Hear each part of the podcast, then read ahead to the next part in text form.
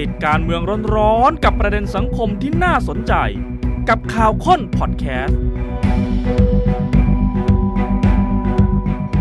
ครับสวัสดีค่ะครับก็สู่ข่าวคนคนข่าวกับผมวราวุฒิมณีครับประเด็นสิ่งของคุณทางคุณค่ะปริศนาการเมืองก่อนจะหยุดสิ้นปีทำไมนายกรัฐมนตรีต้องเซ็นแบ่งงานรองนายกกันใหม่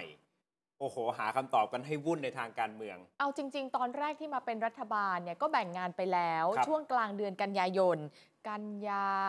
ตุลาพฤศจิกาธันวาสามเดือนอืมเท่าอายุรัฐบาลนั่นแหละ หน่วยงานที่ว่านี้ก็คือกระทรวงยุติธรรม จากเดิมอยู่กับรองนายกสมศักดิ์ค่ะ ซึ่งก็ไม่ใช่เรื่องผิดแปลกอะไร แม้ว่ากระทรวงยุติธรรมจะเป็นของพรรคประชาชาติ เพียงแต่ว่าพรรคประชาชาติจำนวนเสียงไม่ได้มากพอที่เอ่อตัวรัฐมนตรีค่ะ จะขึ้นมาควบรองนายก เหมือนอ่ากักับพรรคใหญ่พรรคอื่นด้วยความที่ว่าอาจารย์วันนอร์ก็ได้เป็นประธานสภาๆไปด้วยนะครับอ่าแต่ถ้าเทียบกันเช่นเอ่อคุณพีรพันธ์อืมรองนายกควบรัฐมนตรีพลังงานอ๋อพลเข้าตำรใจวจเอกได้พัชรวาทรองนายกควบรัฐมนตรีกระทรวงทรัพย์เออออเพราะมีที่นั่งมากพอสมควรในแง่ค่ะของการเป็นพรรคร่วมหลายสิบใช่ไหมที่เพราะฉะนั้น กระทรวงยุติธรรมของพรรคประชาชาติ อยู่ภายใต้รองนายกสมศักดิ์และรองนายกสมศักดิ์ก็เคยเป็นรัฐมนตรียุติธรรมมาก่อน ก็ดูดีนะก็ไม่ใช่ล้วเรื่องแปลกทำอะไรเออปรากฏว่าพอนายกเซ็นคำสั่งแบ่งงานค่ะเปลี่ยนแค่ตัวเนี้ยนิดเดียวเนี่ยกระทรวงยุติธรรมแต่ยกเว้น DSI นะ DSI นี่นายกดูเองค่ะ ไปอยู่ภายใต้การกำกับดูแลของรองนายกพีรพันธ์จากรวมไทยสร้างชาติอืมมันก็เป็นความแปลกในแง่ที่ว่า เอ่อนี่เป็นกระทรวงของพรรคประชาชาติ ไปให้พรรครวมไทยสร้างชาติ กำกับดูแล มันแปลกมากเลยค่ะ เพราะว่าวันสองวันมานี้นะคะ รองนายกสมศักดิ์เนี่ยอธิบายเยอะ ครับเรื่องราวที่พาดพิงไปถึงกระทรวงยุติธรรม กรมราชทัณฑ์คือท่านเนี่ยเคยนั่งเป็นเจ้ากระทรวงมาก่อน ท่านก็ความรู้เยอะอะเนาะท่านก็พูดถึงเยอะ กฎระบีบต่างแล้วทำไมถึงไม่ให้ท่านดูแลต่ออะคะ นั่นน่ะก็ดูสิ ดีออก ทีนี้ก็เลยต้องมาถอดรหัสในทางการเมืองกันว่าคำสั่งแบ่งงานใหม่นี้ มันจะเกี่ยวข้องกับชั้น 14 หรือไม่ เออ หรือก็ไม่มีอะไรในกอไผ่เป็นการเหรอเหรอกระจายงาน เพราะว่ารองนายกสมศักดิ์ท่านก็ได้ กระทรวงสาธารณสุขมาดูแลเพิ่มนะ สุดท้ายคงไม่มีอะไรนอกเหนือจากว่าจังหวะเวลามันช่างโป๊ะบะครัซะบเหลือเกิน มาจังหวะเกี่ยวข้องกับคุณทักษิณพอดีอะไรแบบก็นั่นี้นน่ะใช่ไหมสิแล้วก็บทบาทของคุณสมศักดิ์ด้วยอืมเดี๋ยวไล่กันแล้วก็จะชค่ะวนคุณผู้ชมคิดว่ามันเป็นมุมบวกเป็นมุมลบต่อตัวรองนายกสมศักดิ์อืมมากกว่ากันจะเกี่ยวข้องกับเรื่องราวของคุณทักษิณไหมนะครับ แต่ย้อนไปดูที่นายกรัฐมนตรีออกคำสั่ง เป็นสำนักนายกรัฐมนตรีเรื่องของการปฏิบัติราชการแทนนายกรัฐมนตรี มีผลเมื่อวันที่ 25 ธันวาคมที่ผ่านมาเนี่ยนะครับ สาระสำคัญในการแบ่งงานครั้งนี้ก็คือ มอบหมายและมอบอำนาจให้รองนายก และรัฐมนตรีว่าการกระทรวงพาณิชย์ คือคุณภูมิธรรมเวชชยชัยเนี่ยปฏิบัติราชการแทนนายกรัฐมนตรี 2. ที่ไฮไลท์กันตรงนี้ครับมอบหมายและมอบอำนาจให้รองนายกรัฐมนตรี สมศักดิ์เทพสุทิน ปฏิบัติราชการแทนนายกรัฐมนตรี กระทรวงสาธารณสุข อืมแล้วก็ 3. มอบหมายและมอบอำนาจให้รองนายกรัฐมนตรี พีรพันธ์สารีรัฐวิภาค ปฏิบัติราชการแทนนายกรัฐมนตรี กระทรวงยุติธรรม ยกเว้นกรมสอบสวน คดีพิเศษ เปลี่ยนเท่านี้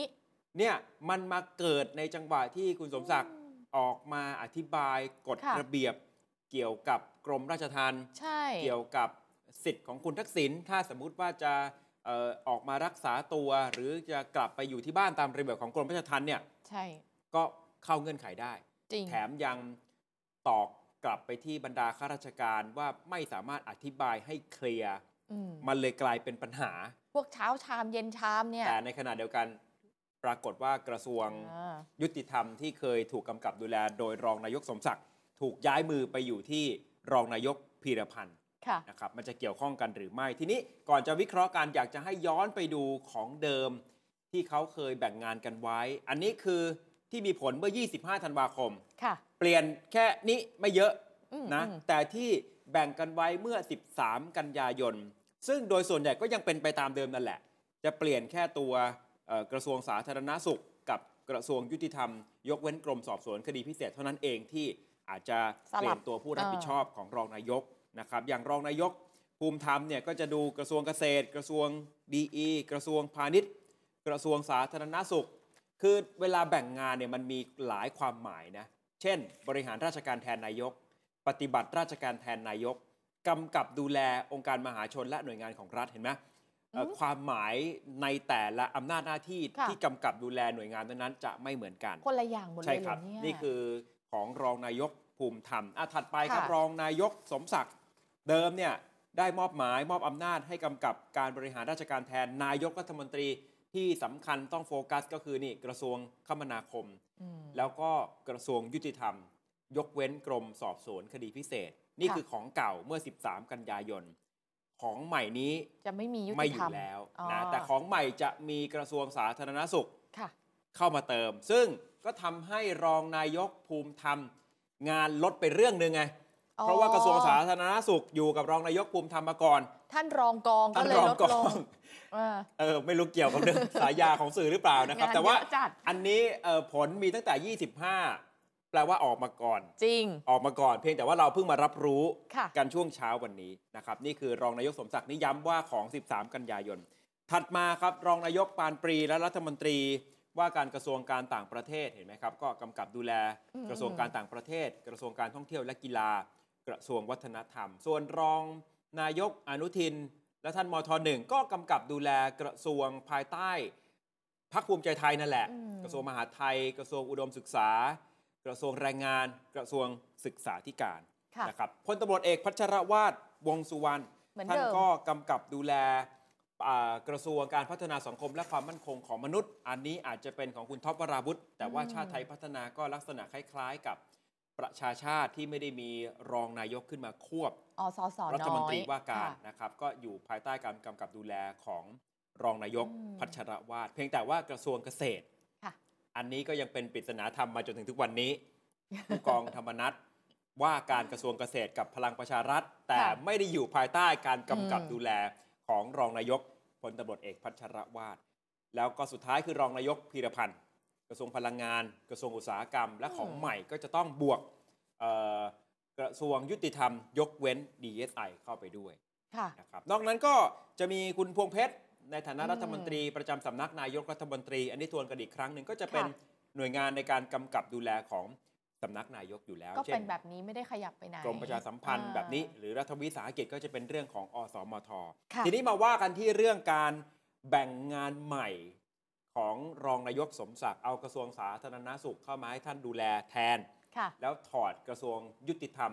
ที่ยกเว้น DSI ออกไปจากมือท่านท่านจะมีอืมปฏิกิริยายังไง ไม่น้อยใจเลย ครับ ไม่ติดใจด้วยและไม่คิดจะถามท่านนายกด้วยนะคะ จริง ๆ แล้วเนี่ยรองนายกสมศักดิ์เคยนั่งเป็นรัฐมนตรีว่าการและรัฐมนตรีช่วยของสาธารณสุขมาก่อนในอดีตนะคะ แล้วก็บอกเลยคือท่านก็บอกเองแหละว่ากระทรวงสาธารณสุขเนี่ยจริง ๆ งานเยอะกว่านะ แต่ว่าถ้าจะให้ไปถามเนี่ยเดี๋ยวจะหาว่าอุ้ยเกี่ยงงานอะไรหรือเปล่านะคะ เพราะฉะนั้นไม่มีน้อยใจอะไรทั้งนั้น ทุกอย่างเป็นอำนาจหน้าที่ของท่านนายกค่ะคำอธิบายของรองนายกสมศักดิ์นะคะ บอกแบบนี้ค่ะบอกว่า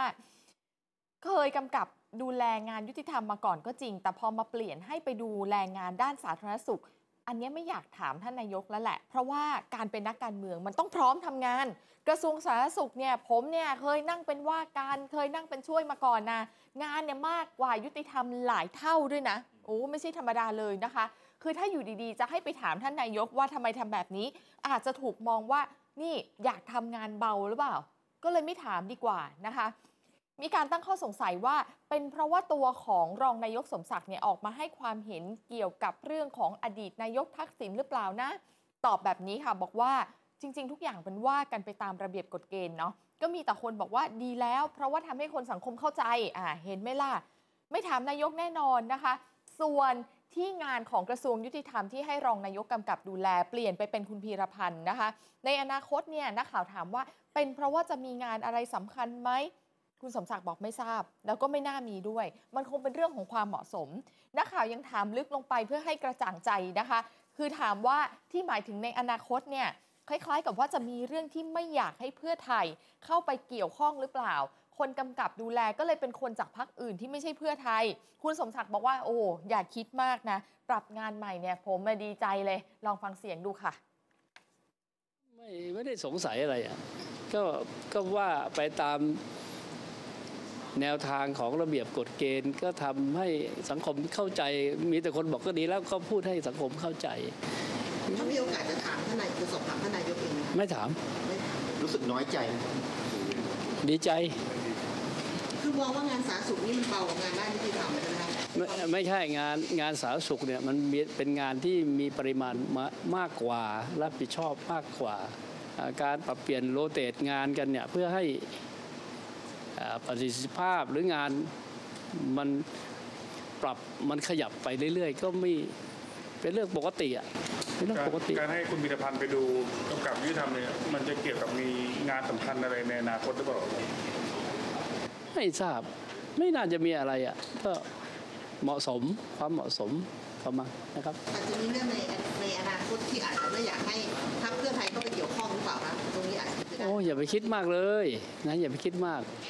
นะก็ก็ปะปรับให้ใหม่ผมก็ดีใจแล้วเนี่ยได้งานนั่นสาธารณสุขอสมหรือต่างๆ ก็ใช้บริการเขาตลอดนะก็อาจจะเหมาะมากกว่าเห็นไหมไม่น้อยใจนะคะ คุณเชื่อไหมคุณวราวิทย์ว่าครับเราชอบคำอธิบายของรองนายกสมศักดิ์มากว่าเลยอะคือในทุกๆ ครั้งที่ คนเนี่ยจะตั้งประเด็นว่า อ๋อ เหตุการณ์แบบนี้มันเกิดขึ้นมาจากเรื่องนี้แน่ ๆ เลย แต่รองนายกสมศักดิ์ก็จะสามารถอธิบายให้เราได้เห็นเหตุผลในมุมอื่น เช่นการที่บอกว่าสาธารณสุขอะงานเยอะหลายเท่าเลยนะอืมเห็นไหมเดี๋ยวถ้าไปถามนายก ถ้าผมจะรู้สึกอะไรเดี๋ยวหาว่าผมเกี่ยงงาน ท่านขก็ยัพนร้อมค่ะ พร้อมปฏิบัติหน้าที่ ใช่ คือท่านเคยเป็นเคยทำงานกระทรวงสาธารณสุขมาแล้วอืมถ้าจะมองอีกด้านหนึ่งคุณพีรพันธ์ ก็เคยเป็นรัฐมนตรียุติธรรมในยุคของคุณอภิสิทธิ์นะ อ๋อ แล้วก็คุณพีรพันธ์เนี่ยจริง ๆ ก่อนจะมาเล่นการเมืองท่านเป็นผู้พิพากษามาก่อน เป็นเหมาะข้าสมราชการฝ่ายตุลาการมาก่อน ถ้าคิดอย่างนี้ก็ทำอย่างนี้ตั้งโดแต่ยแรกสิ โดยพื้นฐานเป็นนักกฎหมายด้วย อะใช่ ไม่แต่ว่าในทางการเมืองเนี่ยมันก็ต้องเริ่มต้นจากการกำกับดูแลกระทรวงของพรรคตัวเองก่อน อ๋อ เมื่อไหร่ก็ตามที่มีการข้ามพัก ข้ามกระทรวงมากำกับดูแลกันเนี่ยเมื่อนั้นอะมันจะเป็นประเด็นในทางการเมืองอืมและนี่คือเพิ่งเริ่มแบ่งงานกันมาอย่างที่คุณนรินทร์บอกคือสาสามมเดือนสี่เดือนใช่ไหมครับอืมพอมันมามีการปรับเปลี่ยนแบบเนี้ยค่ะในทางการเมืองก็ต้องคิดกันเยอะว่าตกลงมันเกิดจากเหตุผลไหนกันแน่ อาจจะเขย่าเขย่าให้มันอะเข้าร่องเข้ารอยทีไหมนี้ล่ะข่าวค้นคนข่าวก็พยายามจะตรวจสอบค่ะแหล่งข่าวบ้าง พยายามจะวิเคราะห์ประติดประต่อเรื่องราวบ้าง อาจจะไม่ถึงกับฟันธงอืมแต่ชวนคุณผู้ชมคิดเป็นสองมุมก็แล้วกันมาว่าการเปลี่ยนงานของรองนายกสมศักดิ์ครั้งนี้เนี่ยถือว่ามันเป็นมุมบวก หรือเป็นมุมลบต่อตัวนายกรองนายกสมศักดิ์เฉพาะกับตัวรองนายกสมศักดิ์ใช่ไหมคะคือโเในจังหวะเวลานี้มันเกิดขึ้นในจังหวะที่รองนายกสมศักดิ์ออกมาพูดเรื่องอธิบดีอะเรื่องกรมประชาทัณฑ์ใช่เรื่องคุณทักษิณเรียกอืมว่าเล่นบทโหด หลาย ๆ ครั้ง อย่างเช่นเมื่อวานเนี่ยถึงขั้นบอกว่าเอ่อถ้าตั้งใจทำไม่ศึกษากฎระเบียบเป็นเด็กฝากทำงานมันก็ไม่บรรลุผลใช่ไหมเช้าชามเย็นชามคล้ายๆ กับว่าไม่อืมอธิบายให้มันชัดเจนไปค่ะและการพูดแบบนี้แน่นอนมันก็ต้องไปกระทบกับเจ้ากระทรวง คือพันตำรวจเอกโอ้ทวีสอดส่องใช่ไหมครับใช่เลยเพราะพันตำรวจเอกทวีสอดส่องก็ปฏิเสธไม่ได้ว่าท่านก็จะเล่นบทเตมีใบอะคือท่านไม่ได้ชี้แจงอะไรให้ชัดเจน อาจจะมีพูดตะกุกตะกัก เวลาถูกตั้งคำถามเรื่องคุณทักษิณจนกระแสต้านมันก็อาจจะเริ่มเริ่มจุดติดค่ะขึ้นมา แต่ทีนี้การเปลี่ยนงานอย่างที่บอกเปลี่ยนการแบ่งงานของรองนายก มีวิกระแสวิจารณ์สองด้านด้วยกันอืมอย่างที่บอกว่ามันจะเป็นมุมบวกหรือเป็นมุมลบกันแน่ ที่มีผลต่อตัวรองนายกสมศักดิ์หนึ่งก็คืออันนี้มุมแรกนะ รองนายกสมศักดิ์ถูกเบรกหรือเปล่า เอาลบแล้วสิ เพราะว่าพันตำรวจเอกทวีนี่ก็ไปว่ากันว่าเป็นสายแข็งเหมือนกัน เป็นสายตรงชั้น 14 แล้วก็สายตรงนารีขี่ม้าขาวด้วยอ๋อแล้วเมื่อเร็วๆนี้การย้ายสลับระดับอธิบดีในกระทรวงยุติธรรม เพื่อเปิดทางให้รองแพร พันตำรวจตรียุทธนาแพรดำก็เป็นคนในคาถาชั้น 14 จอขึ้นอธิบดี DSI นี่ก็เป็นความประสงค์ของนายใหญ่เช่นกันอืม โดยมีการย้ายนำร่องสร้างความชอบธรรมหลายตำแหน่งทั้งสอบตปปส กรมพินิษจนมาถึงคิวของพันตำรวจตรีสุริยาสิงหากมล และเมื่อถูกย้ายพ้นเก้าอี้อธิบดี DSI พันตำรวจเอกทวีก็ใช้น้ำเย็นเข้ารูปตามสไตล์ทำนองว่าจะมีอนาคตที่สดใสรออ่าอ่ามีอนาคตที่สดใสกว่ารออยู่ รอท่านสุริยานี่อยู่ไงถึงเป็นที่โดนถึงเด้งบอกว่าเอาน้ำเย็นเข้ารูพูปดจริง นี่คือสไตล์การทำงานที่สร้างความประทับใจให้สองอดีต นายกตระกูลชินวัตรมาแล้ว โดยเฉพาะสมัยที่ท่านดำรงตำแหน่งเลขาธิการสออบตตอนนั้นทำโครงการจ่ายเงินเยียวยาสูงสุดเนี่ยเจ็ดล้านห้าแสนบาท ให้กับผู้ที่ได้รับผลกระทบจากเหตุการณ์ความไม่สงบใน 3 จังหวัดชายแดนภาคใต้ทุกคนนะครับอืมและทำให้พื้นที่การเมืองมันเปิดสำหรับพักเพื่อไทย แม้ว่าปัจจุบันเองเพื่อไทยยังไม่ได้มีสสในชายแดนใต้ แต่ประชาชาติ ที่มีพันตำรวจเอกทวี เป็นหัวหน้าพักอยู่ในปัจจุบันก็ถือว่าครองแชมป์สสสามจังหวัดใต้เนี่ยสองสมัยละที่เป็นแชเอ่อมป์เป็นแชมป์ในอ่าพื้นที่นั้น คนในวงในก็รู้ดีว่าประชาชาติเองก็แทบจะเป็นเนื้อเดียวกันกับพักเพื่อไทยค่ะนะไม่เช่นนั้น เดี๋ยวว่ากันเบรกเบรกสี่นะอ่าเรื่องฉายาสภาที่อาจารย์ค่ะวันนอร์ได้ได้ฉายาว่าวันนอมินีอะอืมันก็เป็นเรื่องความสัมพันธ์กับพรรคเพื่อไทยเช่นเดียวกัน ทีนี้ย้อนกลับมาเรื่องนี้ ฉะนั้นเมื่อรองสมศักดิ์เนี่ยอาจจะพูดแบบติดมันมือมากเกินไป ไปขยี้กรมราชทัณฑ์อาจจะเอาใจใครโดยเฉพาะนายใหญ่แรงเกินไปหน่อยหรือเปล่า สะเทือนถึงพันตำรวจเอกทวี จึงถูกเบรก สลับสับเปลี่ยนงานที่จะต้องเข้ามาดูแล ซึ่งก็ยังไม่ชัดว่าหลังจากนี้จะถูกริบงานชายแดนใต้ที่รองนายกสมศักดิ์รับผิดชอบอยู่ด้วยหรือไม่ โดยเฉพาะสออบตนะครับที่พันตำรวจเอกทวี แสดงเจตนาว่าต้องการกำกับดูแลตั้งแต่แรก แต่ติดที่ว่าไม่ได้ดำรงตำแหน่งรองนายกเท่านั้น ว้าว ขณะที่อีกด้านหนึ่งพันตำรวจเอกทวีก็ต้องยอมหวานอมขมกลืนกับฉายาที่สื่อมวลชนตั้งให้คือ ทวีสอดไส้ทั้งทั้งที่ถ้าหากให้ความเป็นธรรมกับพันตำรวจเอกทวีก็ต้องยอมรับว่าวลีสอดไส้เนี่ยน่าจะเหมาะกับรองนายกสมศักดิ์มากกว่า จริงเหรอเนื่องจากว่าการเดินทางกลับไทยของอดีตนายกทักษิณกระบวนการทั้งหมดจนมาถึงวันที่เดินทางกลับมาเนี่ยล้วนอยู่ในช่วงรัฐบาลพลเอกประยุทธ์ ซึ่งคุณสมศักดิ์ณเวลานั้นเป็นรัฐมนตรียุติธรรมอ๋อยังไม่ใช่ยุคของพันตำรวจเอกทวีใช่รวมถึงพรบราชทัณฑ์ฉบับใหม่ปี 2560 กฎกระทรวงเรื่องของการนอนนอกคุกออกมาในปี 2563 ยุคคุณสมศักดิ์ล้วนหมดแต่เลยยังไม่ใช่ถึงยุค พันตำรวจเอกทวี น่าคิดนะ เพราะฉะนั้นมุมที่หนึ่งค่ะ เกี่ยวหรือไม่ที่รองนายกสมศักดิ์มาเขย่ากรมราชทัณฑ์อืมแรงเกินไปหน่อย เลยถูกเบรก ดึงงานกรมเอ่อดึงงานกระทรวงยุติธรรมออกมาจากมือ ดูลบๆหน่อยเนาะอะ สำหรับรองนายกสมศักดิ์นะคะ ส่วนมุมที่สองค่ะ มุมที่สองนี้ โอ้อันนี้ไม่ได้โดนเบรกเลย แต่เป็นการสลับคนทำงาน เพื่อเตรียมรับภารกิจใหญ่ในปีหน้าอืมเหมือนที่นักข่าวถามรองนายกสมศักดิ์เลยว่าในอนาคตมันจะมีอะไรที่เพื่อไทยไม่อยากรับผิดชอบไหม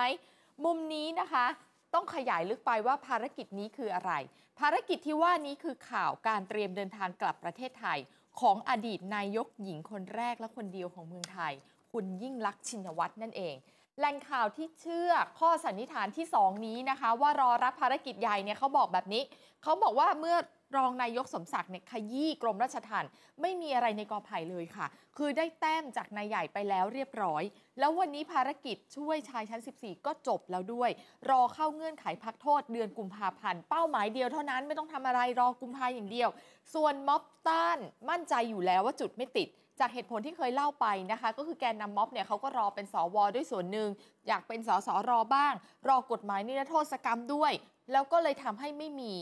เรียกว่าท่อน้ำเลี้ยงที่ใจถึงอยู่แล้ว เพราะฉะนั้นไม่ต้องคิดว่าจะมีม็อบต้านนะคะ ภารกิจต่อไปคือการเตรียมรองรับอดีตนายกหญิงเดินทางกลับบ้านตามรอยพี่ชายของตัวเอง แต่รัฐบาลชุดนี้คือไม่มีรองนายกฝ่ายกฎหมายเหมือนอาจารย์วิษณุเครืองามไง ก็รู้กันอยู่นะคะว่าเดินเรื่องของคุณทักษิณมา แต่เริ่มต้น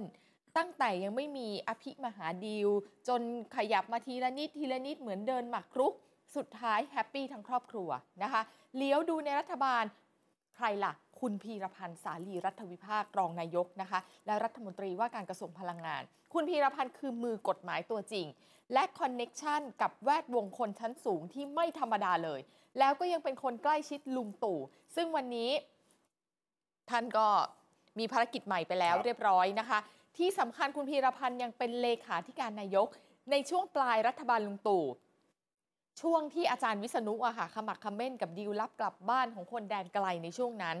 แน่นอนว่าต้องรู้ตื้นลึกหนาบางและช่องทางต่างๆ อย่างดี ก็เลยมีการขยับคุณพี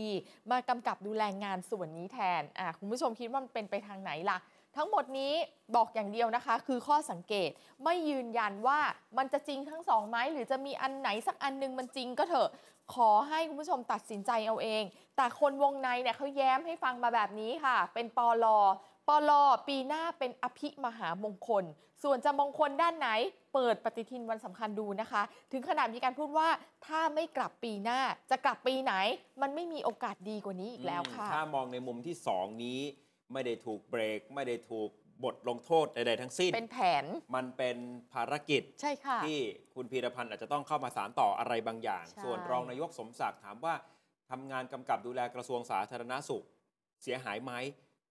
จริง ๆ แล้วได้ทำงานใกล้ชิดคุณนุงอิงนะ เพราะว่าคุณนุงอิงก็เข้าไปอยู่ในคณะกรรมการที่จะต้องมาดูเรื่องการพัฒนาค่ะตัวบัตรทองด้วยอืมบทบาทก็ไม่ได้หายไปไหน งานก็คงเยแล้วอะถามแหละว่ากรณีของคุณทักษิณเนี่ย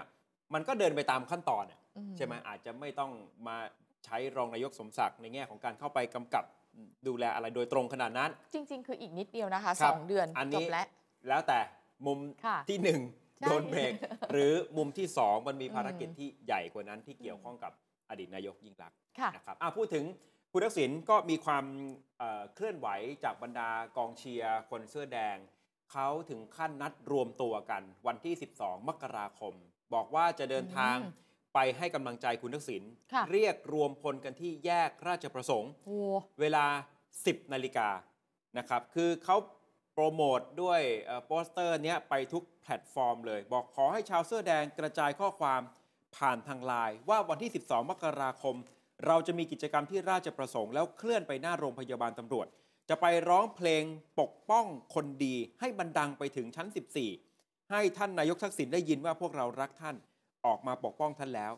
พี่น้องเสื้อแดงท่านนายกทักษิณโปรดออกมาช่วยกันปกป้องคนดีให้มีชัยอืมนี่ปลุกกระแสกันแบบนี้มีคำถามร้องเพลคืองทำไมต้อง 12 มกราคมค่ะยังจำได้ใช่ไหมครับ 12 มกราคมเป็นวันที่กรรมาธิการการตำรวจ สภาผู้แทนราษฎรที่มีคุณชัยชนะเดชเดโช สสพักประชาธิปัตย์เป็นประธาน เขาบอกจะไปโรงพยาบาลตำรวจ ใช่จะไปดูงาน บอกไว้ล่วงหน้า อยากจะไปพิสูจน์นะ ใช่ ทีนี้มันก็จะตรงกันวันเดียวกันนะสิ อ๋อเพราะว่ามันก็จะมีกลุ่มคปท.อที่เขาอาจจะไปทำกิจกรรม แต่ก็จะไม่ได้ทำวันศุกร์อะ คอปทเขาไปวันหยุด คือ 12 มกราคมเนี่ยมันตรงกับวันศุกร์ อ๋อทีนี้ มันเป็นวันธรรมดา 12 มกราคมก็เลยลองไปเปิดปฏิทินดูว่ามันจะมีอีเวนต์อะไรคู่คู่ขนานไปกับการที่เอ่อ คนค่ะเสื้อแดงกลุ่มนี้เขานัดกันจะไปให้กำลังใจอืมคุณทักษิณหรือเปล่า เพราะฉะนั้นมาดูมันก็เหลือเหตุผลเดียว มีอันเดียวคือเนาะที่กรมาธิการการตำรวจเนี่ยกำลังจะค่ะเคลื่อนไป แต่ว่าถามว่าเรื่องนี้จะมีผลมากน้อยขนาดไหน ด้านหนึ่งก็ต้องไปดูความเคลื่อนไหวของคนที่พยายามจะตรวจสอบคุณทักษิณด้วยอืมนี่คือฝ่ายให้กำลังใจใช่ไหมครับค่ะถ้าไปดูไล่ไปดูไทม์ไลน์กันก่อนนะ ตั้งแต่เดือนตุลาคมที่คุณศรีสุวรรณจรรยาอืม ไปยื่นหนังสือต่อปลัดกระทรวงยุติธรรม บอกขอให้ตั้งคณะกรรมการพิเศษขึ้นมาตรวจสอบ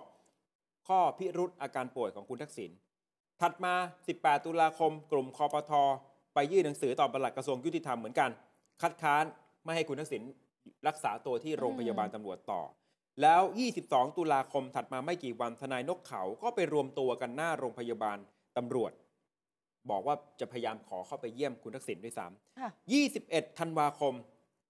กรรมาธิการอ่าคุณชัยชนะเดชเดโชแถลงหลังการประชุม ใช่นะพบความเคลือบแคลงสงสัยหลายประเด็น กรณีของคุณทักษิณแล้วก็ประกาศว่าจะไปดูงานที่โรงพยาบาลตำรวจ 12 มกราคม จนกระทั่ง 12 มกราคม คนเสื้อแดงเขาก็เลยนัดหมายกันล่วงหน้าเลย ว่า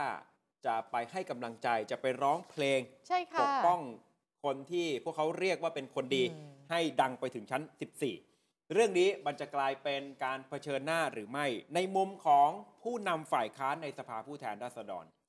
คุณชัยธวัฒน์ตุลาธน หัวหน้าพักก้าวไกล ก่อนหน้านี้ให้สัมภาษณ์กับเนชั่นทีวีอืมคือคุณชัยธวัฒน์ก็คงแกบอกแกไม่สามารถฟันธงได้ว่ามันจะจุดติดหรือไม่อ๋อเหรอแต่คุณชัยธวัฒน์บอกว่าอย่าดูเบาอืมเป็นคำเตือนถึงรัฐบาลชุดนี้นะครับ ลองฟังคุณชัยธวัฒน์ดูครับ จุดติดไม่ติดเนี่ยผมคงบอกไม่ได้นะครับ แต่ว่าต้องเรียกว่าอย่าดูเบา อย่าดูเบาเรื่องนี้ ดังนั้นเนี่ยรัฐบาลแทนที่จะปฏิเสธหรือตอบเลี่ยงเลี่ยงผ่านผ่านไปวันๆผมคิดว่ามันต้องชัดเจน ต้องทำให้สังคมออยอมรับได้ว่าสิ่งที่เกิดขึ้นเนี่ยไม่ใช่กระบวนการยุติธรรมแบบแบบสองมาตรฐานหรือแบบอภิสิทธิชน ถูกไหมครับ อันนี้เป็นสิ่งที่รัฐบาลจะต้องระมัดระวังอย่างยิ่งเนาะเพราะว่าเเรื่องนี้เรื่องความกระบวนการยุติธรรมแบบสองมาตรฐานหรืออภิสิทธิชนเนี่ยมันก็เป็นส่วนหนึ่งที่ทำให้เกิดความขัดแย้งทางการเมืองในรอบสิบกว่าปีที่ผ่านมาเหมือนกันนะครับนะครับ อันนี้ก็ต้องระมัดระวังเนาะหลายเรื่องเนี่ยผมเราเองก็เสียดายเพราะว่าหลาย ๆ เรื่องเนี่ยอย่างเช่นหลักการที่จะอนุญาตให้มีการควบคุม ผู้ต้องขังนอกเรือนจำเนี่ยจริง ๆ เรื่องนี้เป็นเรื่องที่ดี เป็นหลักการที่ควรจะต้องสนับสนุนใช่ไหมครับ ในประเทศที่พัฒนาแล้วหลายประเทศเนี่ยเขาก็ทำนะครับ แล้วเราก็ยิ่งเราก็ควรทำเพราะว่าเรามีปัญหานักโทษล้นคุกอยู่ ครับแต่ภายใต้หลักการที่ดีนี้อย่าไปทำให้เสียอย่าไปทำให้เสีย ดังนั้นเนี่ยต้องต้องมีกฎเกณฑ์ที่ชัดเจนนะครับ ต้องมีกฎเกณฑ์ที่ชัดเจน ไม่ใช่ว่าให้อำนาจดุลยพินิษ กว้างมาก ใช่ไหมครับ กับเจ้าหน้าที่กับอธิบดีราชทันแบบเนี้ยอันนี้เป็นสิ่งที่อันตรายนะครับ ดังนั้นก็ต้องฝากรัฐบาลด้วยอืมแล้วคุณชัยธวัฒน์ก็คาดการณ์การเมืองปี 2567 หนึ่งในเรื่องที่อาจจะเป็นประเด็นร้อนขึ้นมาอืมก็กรณีของคุณทักษิณนี่แหละ ถ้าหากว่ารัฐบาลตอบแบบไม่เคลียร์ นี่อืมคือ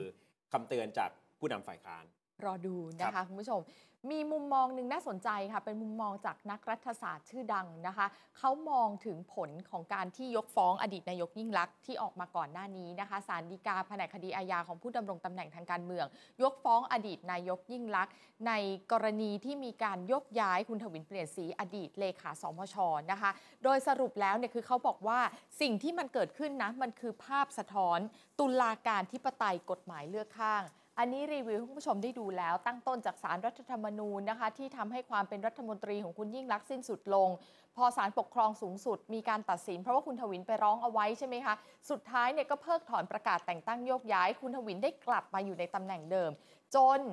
ล่าสุดสารดีกาแผนกคดีอาญาของผู้ดำรงตำแหน่งทางการเมืองยกฟ้องอดีตนายกยิ่งลักษณ์ สิ่งเหล่านี้มันสะท้อนอะไรบ้างนะคะ ในมุมมองของอาจารย์สุรชาติศาสตราจารย์กิติคุณ ดร สุรชาติบำรุงสุข จากคณะรัฐศาสตร์ จุฬาลงกรณ์มหาวิทยาลัยนะคะ อาจารย์สุรชาติเนี่ยเขียนบทความพิเศษเลยนะ ส่งมาให้ Nation TV นะคะ อธิบายแบบนี้ค่ะ อาจารย์บอกว่าถ้าพิจารณาในบริบททางการเมืองแล้ว คดีนี้เนี่ยคือจุดพลิกผันทางการเมือง ที่ทำให้นายกต้องสิ้นสภาพภัย เพียงเพราะการโยกย้ายข้าราชการในระดับสูง มันบ่งชี้ถึงความเป็นคดีการเมืองในตัวเอง เพราะฉะนั้นเราก็อาจจะกล่าวได้ว่าคดีนี้สะท้อนให้เห็นถึงปัญหาผลกระทบในการเมืองไทยด้วยนะ ไล่เรียงเป็นข้อแบบนี้นะคะ 1. ในการสร้างอำนาจทางการเมืองของปีกอนุรักษ์นิยมขวาจัดนั้น กลไกของสถาบันตุลาการเป็นประเด็นสำคัญ การใช้อำนาจแบบนี้ชี้ให้เห็นถึงอำนาจในแบบตุลาการทิปไตย ที่อำนาจของฝ่ายตุลาการจะเป็นผู้ชี้ขาดทางการเมือง แล้วก็ยังทำให้เห็นอีกว่าไม่ว่าจะด้วยเหตุผลอะไรก็แล้ว แต่อำนาจของฝ่ายตุลาการอยู่เหนืออำนาจของฝ่ายบริหาร มันส่งผลกับการทวงดุล ทฤษฎีถ่วงดุล ในความสัมพันธ์ระหว่างบริหารกับตุลาการนะคะในระบบรัฐสภาสองคือสภาวะแบบนี้อาจทำให้เกิดข้อสังเกต ถึงการมีบทบาททางการเมือง และหรือ การขยายบทบาททางการเมืองของสถาบันตุลาการหรือไม่ เพราะคำตัดสินนี้ก็จะมีผลต่อการล้มรัฐบาลได้โดยตรง คืออธิบายเปรียบเทียบว่าไม่แตกต่างจากคดีทำกับข้าวของอดีตนายกสมัครเลยครับแล้วก็เป็นการล้มรัฐบาลโดยอาศัยกระบวนการทางกฎหมาย ซึ่งสามารถสร้างภาพลักษณ์ในทางการเมืองได้ว่า รัฐบาลทำผิดกฎหมายนะตามคำตัดสินที่เกิดขึ้น ไม่ใช่เป็นการใช้อำนาจนอกระบบมาล้มรัฐบาล ข้อ3นะคะการใช้อำนาจของกระบวนการตุลาการทิปไตย ส่งผลมากในอีกด้านหนึ่งต่อการเปลี่ยนผ่านสู่ประชาธิปไตยของเรา เท่ากับว่าเป็นสัญญาณว่าการเปลี่ยนผ่านแบบนี้เนี่ยจะถูกควบคุมโดยสถาบันตุลาการ ซึ่งจะยิ่งตอกย้ำถึงบทบาททางการเมืองของสถาบันนี้นะคะ อาจทำให้คนในสังคมเนี่ยของอีกฝ่ายหนึ่งขาดความเชื่อถือ ในสถาบันตุลาการก็เป็นไปได้ หรือที่มีการเรียกสภาวะแบบนี้ว่ากฎหมายเลือกข้างนั่นเอง คือคำเรียกในอดีตคือ 2 มาตรฐานนะคะ พูดง่ายๆ ในทางกฎหมายนะคะ สภาวะแบบนี้ย่อมทำให้เกิดความแตกแยกมากขึ้น และคนขาดความเชื่อถือต่อคำตัดสินในทางกฎหมาย 4. ค่ะคำตัดสินว่าการใช้อำนาจโยกย้ายข้าราชการของนายกรัฐมนตรีเป็นความผิดนั้น สะท้อนชัดเจนถึงอำนาจของรัฐราชการ ที่เชื่อว่าอำนาจของฝ่ายข้าราชการมีความชอบธรรมมากกว่าอำนาจของฝ่ายการเมือง แล้วการโยกย้ายข้าราชการต้องเป็นไปตามความเห็นของฝ่ายราชการ อีกนัยยะหนึ่งคือเลขาสมช ต้องเป็นข้าราชการในสมช เท่านั้น ซึ่งสำหรับหน่วยงานความมั่นคงในระดับนโยบายทั่วโลกนะคะ ไม่มีรัฐบาลของประเทศไหน ยึดความเป็นรัฐราชการในแบบรัฐไทย ที่ต้องใช้คนจากข้าราชการในหน่วยเดิม กับการเป็นผู้บริหารงานความมั่นคงในระดับนโยบาย โดยที่รัฐบาลไม่มีอำนาจในการเลือกตัวบุคคล ข้อ 5 ค่ะ ในยุคหลังรัฐประหาร 57 นะ นายกรัฐมนตรีใช้อำนาจโยกย้ายข้าราชการเยอะเลยออกจากตำแหน่งเดิม ก็น่าสนใจว่าอะแล้วบรรทัดฐานที่เคยใช้ในกรณีของนายกยิ่งลักษณ์ไม่เห็นถูกเอามาใช้บ้าง แล้วก็ไม่มีเสียงวิจารณ์จากคนที่เห็นต่าง ในยุครัฐบาลยิ่งลักษณ์เลย แม้กระทั่งคนที่ถูกโยกย้ายในกรณีนี้ ก็ไม่เคยกล่าวถึงบรรทัดฐานที่ตัวเองเนี่ยเป็นผู้ฟ้องในคดีด้วย จนนายกรัฐมนตรี ต้องหลุดจากตำแหน่งก็ไม่เห็นมี ทั้งหมดนี้สรุปได้ประการเดียวว่าในมุมมองของอาจารย์สุรชาตินะคะ ตุลาการธิปไตยมีพลังในการเปลี่ยนรัฐบาลที่ฝ่ายอนุรักษ์นิยมขวาสุด ไม่พึงประสงค์ให้อยู่ในอำนาจได้เสมอ ว่าที่จริงแล้วการใช้อำนาจเช่นนี้ ล้มรัฐบาลที่มาจากการเลือกตั้งทำได้ง่ายกว่ารัฐประหารหลายเท่าอืมแล้วบทความของแกนะ ทิ้งท้ายด้วย 555 อาจารย์ก็วัยรุ่นนะคือเรื่องมันก็ซีเรียสคือนะคะแต่อาจารย์ที่เหมือนปลงที่อาจารย์สุรชาติพูดถึงเนี่ยหมายถึงในชั้นศาลรัฐธรรมนูญ เพราะว่าตอนนั้นคุณยิ่งรักษณ์ตกจากเก้าอี้นายกรัฐมนตรี ก็เพราะศาลรัฐธรรมนูญใช่แล้วมันเกิดขึ้นในจังหวะหน้าสิวหน้าขวานที่กลุ่มกปปสชุมนุมกันกำลังชุมนุมอยู่อ่านนะครับทำให้คุณยิ่งรักษณ์หลุดจากตำแหน่งไป ก็คล้ายๆกับที่นายกสมัครหลุดจากตำแหน่งในจังหวะที่กลุ่มพันธมิตรอืมอืมกำลังชุมนุมอยู่ ก็เป็นเรื่อง ทำกับข้าว ใช่ ออกทีวี รับเงินหรือ กับข้าว หรือการที่ยุบพักพลังประชาชน ในอืมจังหวะที่กลุ่มพันธมิตรกำลังปิดสนามบินอยู่ คือเขาไม่ได้อยู่เฉยอะ ๆ แต่ว่าจะมีอีกกลุ่มหนึ่งมีมวลชนมาอยู่ มันมีเรื่องราวที่ทำให้เออดูว่าสอดรับกับผลใช่ ของฝ่ายตุลาการ อืม พอคดีนี้มันยิ่งเกิดข้อเปรียบเทียบค่ะ เมื่อศาลฎีกาบอกว่าคุณยิ่งรักษณ์ไม่ผิด ยกฟ้องยกไป ฟ้องถอนหมายจับไปใช่ไหมอืมครับ ว่าไม่มีหลักฐานอะไรมากเพียงพอว่าการย้ายคุณทวินเปลี่ยนสีในเวลานั้นมีเจตนาพิเศษเพื่อจะกลั่นแกล้ง จะไปตอบสนองให้กับญาติอืม ของคุณยิ่งรักษณ์คือพลตำรวจเอกเพียวพันธ์ดามาพงศ์ให้มาเป็นผบตรมันพิสูจน์ไม่ได้ แต่ที่ศาลรัฐธรรมนูญว่าเอาไว้วันนั้นเนี่ยอาจารย์สุริชาติถึงใช้คำว่ามันเป็นคดีการเมือง อืม ที่จะเข้ามาล้มรัฐบาล นี่ก็เป็นค่ะมุมหนึ่งในทางรัฐศาสตร์ค่ะ ของอาจารย์สุรชาติ แล้วก็ ทิ้งท้ายไว้ด้วยว่าจริง ๆ ราชการรัฐบาลเนี่ยมันก็ควรจะสามารถจะเลือกคนที่มาทำงานได้ ไม่จำเป็นจะต้องผูกติดว่าจะต้องเป็นคนจากหน่วยงานนี้ใช่เท่านั้นนะครับ นี่ก็เป็นปฏิกิริยาตามมาจากค่ะเรื่องราวของคดีของคุณยิ่งรักษณ์อีกเรื่องหนึ่งที่ก็รอฟังปฏิกิริยาตั้งแต่เมื่อวานนี้คือเรื่องค่าแรงขั้นต่ำจริงๆเมื่อวานนี้นายกรัฐมนตรีแถลงหลังจากการประชุมคอรมอว่าก็เดี๋ยวไตรภาคีเขาจะไปประชุมกันอีกทีหนึ่ง ช่วงต้นปีหน้า และพยายามจะปรับให้ได้อีกรอบหนึ่งใช่ไหมครับ ท่านก็ค่ะไม่ได้แสดงท่าทีเหมือนกับครั้งแรก ๆ ที่เคยออกมาพูดว่าค่าแรงเท่านี้ท่านผมยอมรับไม่ได้ แต่เขาจะพูดซอฟต์กว่าคือบอกว่าไม่มีความสุข คือวันนี้ไงอืมคือหมายถึงว่าเมื่อวานเนี่ยดูแทบจะไม่มีปฏิกิริยาอ๋อใช่อะไรเลใช่ยแต่วันนี้สุดท้ายพอนั่งคุยเปิดใจอืมปรากฏว่าความรู้สึกไม่ได้แตกต่างจากวันที่ได้รับรู้ การขึ้นค่าแรงขั้นต่ำครั้งแรก 2-16 บาทเลย ดูเศร้าอะ เพราะพอมาฟังแล้วท่านก็ยังคงยืนยันว่าผมไม่มีความสุข รัฐมนตรีแรงงานก็ไม่มีความสุขและอึดอัดอ๋อแต่ยอมรับว่ามันก็มีกลไกที่กำหนดค่าแรงอยู่ ท่านบอกว่ามันเป็นเรื่องของจิตใต้สำนึก เป็นเรื่องของความเหมาะสมของแต่ละประเทศ คืออย่างท่านเล่าให้ฟังว่าได้คุยกับนายกมาเลเซีย ถ้าไม่ยกระดับค่าแรงขั้นต่ำขึ้นมาเนี่ย ความเจริญเติบโตของประเทศก็จะต่ำไปด้วย ท่านคิดกลับการให้เรานึกภาพตามว่าเมื่อ 9 ปีที่แล้วขึ้นมา 300 ใช่ณจนถึงปัจจุบันเนี้ย337 บาท ค่ะ ขึ้นไป 12เปอร์เซ็นต์อันนี้ก็จะอยู่ในกลุ่มที่ต่ำกว่า เช่น3ต่ำกว่า 350 ลงไปเนี่ยซื้อเหมือนเก้ามันปีก็จะวิ่งอยู่ปแล้วระมาณเนี่ย12เปอร์เซ็นต์มเปรียบเทียบนะ ถ้าสมมุติว่าคุณมีเงินเดือน 30,000 เมื่อ 9 ปีที่แล้วอืมมาถึงวันนี้ 9 ปีผ่านมาคุณเงินเดือนขึ้นเพียงแค่ 33,700 คือขึ้นมา 3,700 เนี่ย มันก็น้อย คุณรับได้ไหมคุณแฮปปี้ไหมเก้าปีอะนายกเปรียบเทียบให้ฟังนะครับอะลองดูครับแน่นอนผมผมผมไม่ผมไม่มีความสุขแน่นอน ผมเชื่อว่ารัฐมนตรีเอ่อกระทรวงแรงงานท่านมีเขามีความสุขแต่ท่านเองท่านก็อึดอัดนะครับเพราะมันก็มีกลไกในการที่กำหนดค่าแรงอยู่เหมือนกันนะครับของพวกนี้มันก็ต้อง เหมือนอย่างที่ผมบอกอะนะครับมันเป็นเรื่องของจิตใต้สำนึกเป็นเรื่องของความเหมาะสม เป็นเรื่องของความที่หลายๆประเทศนะครับเมื่อคืนนี้ผมก็เจอกับท่านท่านนายกมาเลยท่านก็บอกถ้าเกิดเราไม่สามารถยกค่าแรงขั้นต่ำขึ้นมาได้เนี่ยความเจริญเติบโตของประเทศมันก็จะต่ำมากนะครับเมื่อคืนก็มีการคุยกันอย่างเป็นการส่วนตัวเยอะนะครับ เรื่องเหล่านี้ก็ก็อย่างอย่างอย่างที่อย่างที่ผมบอกอะปัจจุบันค่าแรงขั้นต่ำเมื่อ 9 ปีที่แล้ว 300 บาท วันนี้มัน 337 บาท ขึ้นไป 12เปอร์เซ็นต์ นะครับในช่วง7 8 9ปีที่ผ่านมา 12เปอร์เซ็นต์ภายใน 9 ปีที่ผ่านมานะครับแต่ในทางกลับกันถ้าเกิดลูกๆของพวกเจ้าของกิจการทั้งหลายกลับจากเมืองนอกเงินเดือน 30,000 เมื่อ 9 ปีที่แล้ววันนี้ 33,700 ขึ้นมา 10กว่าเปอร์เซ็นต์เนี่ยท่านแฮปปี้ไหมท่านบอกว่าโอเค เรื่องของไตรภาคีมันก็เรื่องหนึ่ง เรื่องของกฎหมายข้อบังคับนี่ก็เรื่องหนึ่ง หลายเรื่องเนี่ยก็รู้อยู่แล้ว แต่ว่า อย่างยกตัวอย่างพื้นที่ 3 จังหวัดชายแดนภาคใต้ขึ้นมา 2 บาทเนี่ยอืมทุกคนก็รู้ตัวท่านก็รู้เรื่องว่านายกไม่มีอำนาจเนี่ยไม่ต้องบอกท่านหรอกท่านรู้นะเออการขึ้นค่าแรงมันเรื่องของไตรภาคีอะไรก็แล้วแต่เนี่ยท่านเข้าใจหมดค่ะ แต่ท่านบอกว่าเรื่องชีวิตความเป็นอยู่ของประชาชนเนี่ยมันไม่ใช่แค่เรื่องกฎหมาย อยากให้เอาความเข้าใจซึ่งกันและกันมาพูดคุยกันได้ไหมอืม ในภาวะที่เดือดร้อน ก็จริงคืนะอเวเวลาที่ท่านพูดว่าไม่พอใจก็จะมี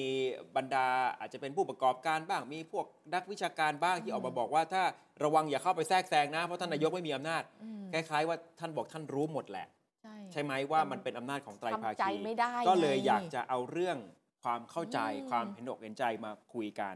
ผู้สื่อข่าวก็เลยถามว่าแปลว่าปีนี้จะสามารถปรับขึ้นได้หลายรอบใช่ไหมนายกบอกว่าสามารถปรับได้หลายรอบตามความเหมาะสม จากที่ผ่านมาเคยพูดกันเป็นรายจังหวัดรายอำเภอ ซึ่งอย่างบางอำเภอเนี่ยมีความต้องการแรงงานที่แตกต่างออกไป แต่ว่าเราก็จะฟังทางฝั่งนายจ้างด้วยกันนะ ไม่ใช่ว่าจะไม่ฟังนายจ้างอืมก็จะต้องฟังตามอาชีพตามความต้องการตามความชำนาญ สุดท้ายท่านก็ยืนยันว่าผมคิดว่าเราควรที่จะพูดกันด้วยจิตอุปมาปราศัยเห็นใจซึ่งกันและกันนี่คืออมเรื่องค่าแรงขั้นต่ำจริง ๆ ค่ะ ขยับมานะคะ ปีหน้ากำลังรออยู่นะคะ เพราะว่าปีนี้หมดลุ้นแล้วดิจิ t a ลวอลเล็ตหนึ่งหมื่ครันบบาทค่ะ แน่นอนแหละ ปีหน้าก็ต้องได้เห็นความชัดเจนแล้วเนาะหลายคนรออยู่นะคะ คนที่พูดเรื่องนี้นะคะ เลขาธิการนายกรัฐมนตรีหมอมิงค่ะ คุณหมอพรหมินทร์เลิศสุริเดชนะคะ บอกว่าโครงการ 10,000 บาทดิจิตอลนี้นะ ปีหน้าเนี่ยยังเป็นไปตามแผนอะเพราะฉะนั้นใครรอสบายใจนะคะ ณตอนนี้ที่ถามไปยังคณะกรรมการกฤษฎีกา เร็วๆ นี้จะได้คำตอบแล้วค่ะ แล้วพอได้คำตอบมาปั๊บก็จะปรับแล้วก็เสนอกฎหมายที่จะต้องกู้เงินเข้าไปในสภา ปีหน้านี้นะ ปัจจัยสำคัญนะคะ คือเรื่องเศรษฐกิจโลก คือถ้าถามว่ากังวลอะไรไหมกังวลปัจจัยที่เราควบคุมไม่ได้เนาะเศรษฐกิจโลกแบบนี้ค่ะเสถียรภาพของภาครัฐ ยืนยันว่าส่วนเฉพาะไทยอะเราเหนียวแน่นอยู่แล้วนะคะมอมิงบอกว่าเราเชื่อว่าทุกอย่างที่ทำมาถูกคิด ให้มันถูกกฎหมาย เราทำถูกกฎหมายอยู่แล้ว กฤษฎีกาคงมีข้อแนะบางประการ ยังไงก็แล้วแต่เถอะก่อนจะออกโครงการนี้ศึกษามาอย่างดี ดูหมดเลยข้อกฎหมายต่างๆนะคะ เมื่อทางมันไม่ได้ราบเรียบตลอดนะมันก็เป็นอย่างนี้แหละ แต่ยกตัวอย่างให้ฟังก่อนหน้านี้สมัย ที่มีกองทุนหมู่บ้านน่ะอืมอุ้ยเสียงวิพากษ์วิจารณ์ก็เยอะนะคะ จะเอาเงินมาจากไหนไม่มีเงินเหมือนกัน สุดท้ายก็ใช้วิธีการกู้เงินก็ผ่านมาได้ แล้วโครงการก็ประสบความสำเร็จใช่ไหมคะนักข่าวถามหมอมิงว่าเอาล่ะ ถ้ากฎหมายกู้เงินมันไม่ผ่านล่ะคะ ท่านจะว่ายังไงมันจะต้องมีใครรับผิดชอบไหมมันจะไปถึงขั้นไหน ถ้าบอกว่ามันต้องมีการรับผิดชอบหมอมิงบอกว่าอุ้ยอย่าเพิ่งสมมุติเรื่องที่ยังไม่เกิดขึ้นนะ เพราะว่านักข่าวสมมุติเรื่องอะไรรู้ไหมยุบสภาไหมลาออกไหมอืมหมอมิตรบอกหยุดหยุดหยุดอย่าเพิ่งสมมุติเรื่องที่ยังไม่เกิดขึ้น เราจะทำไม่ให้มันเกิดขึ้นเลย ฟังเสียงค่ะ เราเชื่อว่าสิ่งที่เราทำถูกกฎหมายนะครับแล้วก็กฤษฎีกาอาจจะมีข้อแนะนำในเรื่องของบางประการนะครับ แต่ยังไงก็แล้วแต่ในเรายึดหมัดก่อนก่อนจะออก โครงการนี้เราได้ศึกษาดูในข้อของกฎหมายต่างๆ แล้วเพื่อเมื่อเราไม่ได้มันทางไม่ได้ราบเรียบตลอดสมมติว่ามันเกิดอุบัติเหตุในขั้นตอนใดขั้นตอนหนึ่งเนี่ยครับไม่ว่าจะชั้นสภาชั้นวุฒิสภาชั้นหลักทั้งหมดรัฐบาลก็รับผิดชอบเลยหรือเปล่าผมว่าเราก็รับผิดชอบตามสิ่งที่เราอยากทำให้ประชาชน ความรับผิดชอบสำคัญคือรับผิดชอบประชาชนนะครับ แล้วผมว่าเราไม่ได้ไม่เราไม่ได้พยายามทำแหกกฎหมาย เพราะฉะนั้นศึกษากฎหมายจนชัดเจนแล้วเราเดินตามนะครับ ไม่น่าจะเกิดปัญหาสะดุดอะไรแล้วครับรับผิดชอบคือถึงขั้นไหนครับนายกลาออกจากสภาหรือถึงขั้นไหนอย่าอย่าเพิ่งสมมุติเรื่องที่ไม่เกิดขึ้น เพราะเราจะไม่ทำให้มันเกิดขึ้นเลยนะคุณหมอบิ๊กก็ยังคงค่ะมั่นใจในขั้นตอนใช่ทางค่ะกฎหมายจะไม่นำไปสู่เอ่อการที่จะไม่